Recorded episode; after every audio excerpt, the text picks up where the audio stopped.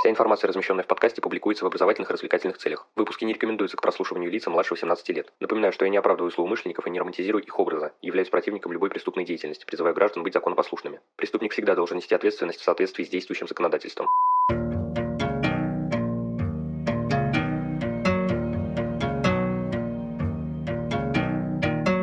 Всем привет, вы на канале Крим One, и сегодня мы поговорим о криминалистическом прогнозировании, что это такое, каким оно бывает, на чем основывается и для чего вообще необходимо. В общем, без лишних слов, поехали! Криминалистическая деятельность не может должным образом реализовываться и развиваться без использования результатов для построения прогнозов на будущее. Криминалистическое прогнозирование представляет собой предвидение направлений дальнейшего развития криминалистики, основанное на анализе действий объективных закономерностей. Содержанием таких прогнозов является информация, позволяющая сделать выводы о возможности наступления в будущем явлений, событий, процессов и требующая соответствующих решений и действий. Данное учение может раскрываться как в научном ключе, так и в практическом практической деятельности. Научное прогнозирование, в свою очередь, связано с одной стороны с развитием общих положений криминалистики, что для нас с вами вряд ли будет интересным, потому что это ответвление крайне теоретическое и фундаментальное. Другое же направление научного прогнозирования нацелено на изменения в характере, способах и иных структурных элементах отдельных видов преступной деятельности, в особенностях проявления вовне их признаков и, соответственно, возможных изменениях применяемых и разрабатываемых средств и методов криминалистической деятельности. Казалось бы, тоже теория, теория, тоже что-то общее, но данное положение более применимо к окружающей реальности,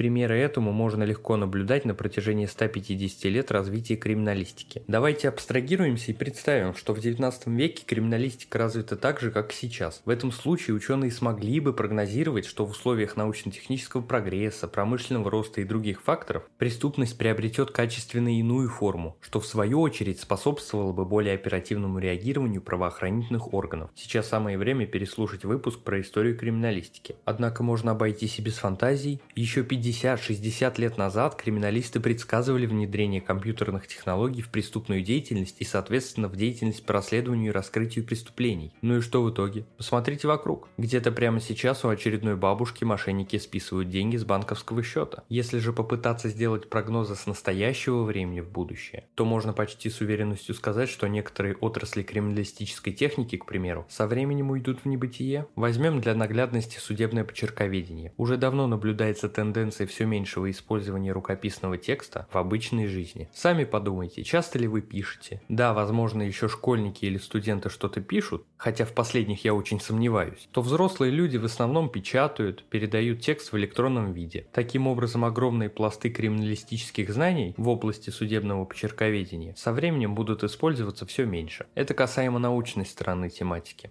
Статистическое же прогнозирование связано с предвидением особенностей криминалистической деятельности по расследованию предупреждению конкретного преступления. Исходными для криминалистического прогнозирования являются следующие данные. Статистические и иные фактические и оценочные сведения о процессах негативного характера, происходящих в обществе. К таковым могут относиться военные действия, экономическая ситуация, степень технического прогресса и так далее. Положение общей теории криминалистики, положение прогностики, материалы криминалистических прогнозов, сведений иных наук, данные которых используются в криминалистике, а также обобщенной информации криминалистической практики раскрытия, расследования и предупреждения различных видов преступлений. В качестве основных методов в криминалистическом прогнозировании применяются такие методы прогностики, как метод экспертных оценок, экстраполяции, то есть перенос знаний об одних предметах на другие, а также моделирование. Криминалистическое прогнозирование может быть стратегическим и тактическим. Критерием для данного деления является степень общности изучаемых явлений, а также временной интервал. В первом случае это то, что далеко и надолго,